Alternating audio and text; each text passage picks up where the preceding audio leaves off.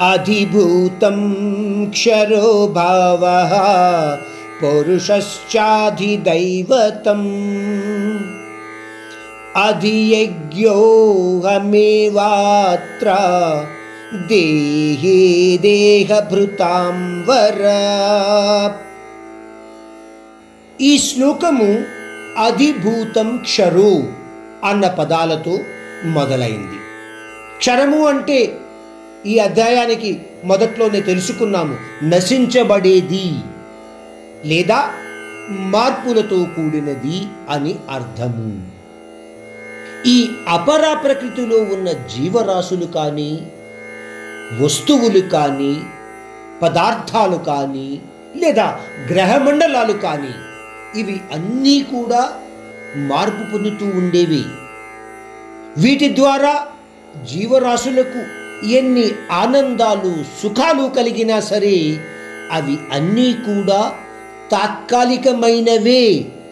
అంటే ఈ అపర ప్రకృతి నశించబడేది అని మనము గ్రహించగలగాలి. ఈ నశించబడే ఈ అపర ప్రకృతినే అధిభూతము అని అంటారు.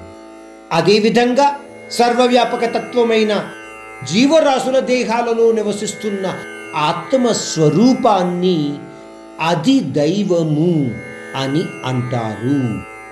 మన దేహాలలో ఉన్న ఆత్మనే అంటే అది దైవము అని అంటారు. ఆత్మ చైతన్యము లేదా జీవన శక్తి తత్వ రూపంలో ఈ అపరా ప్రకృతి మొత్తంలో నిండి ఉంది చూడండి. ఇది ఒక యజ్ఞ స్వరూపము అని పరమాత్ముడు అంతకుముందు శ్లోకాలలో చెప్పాడు. మనిషి అంటే ఈ బ్రహ్మాండం మొదలైనప్పటి నుంచి కూడా నా యొక్క శక్తి ఒక యజ్ఞ రూపంలో ఈ మొత్తంలో నిండి ఉంది. అటువంటి యజ్ఞ స్వరూపాన్ని అధియజ్ఞము అని అంటారు. మరొక్కసారి ఆ పరమాత్ముడు తాను సర్వవ్యాపకుడు అని ఈ శ్లోకం ద్వారా మనకు తెలియచేస్తున్నాడు.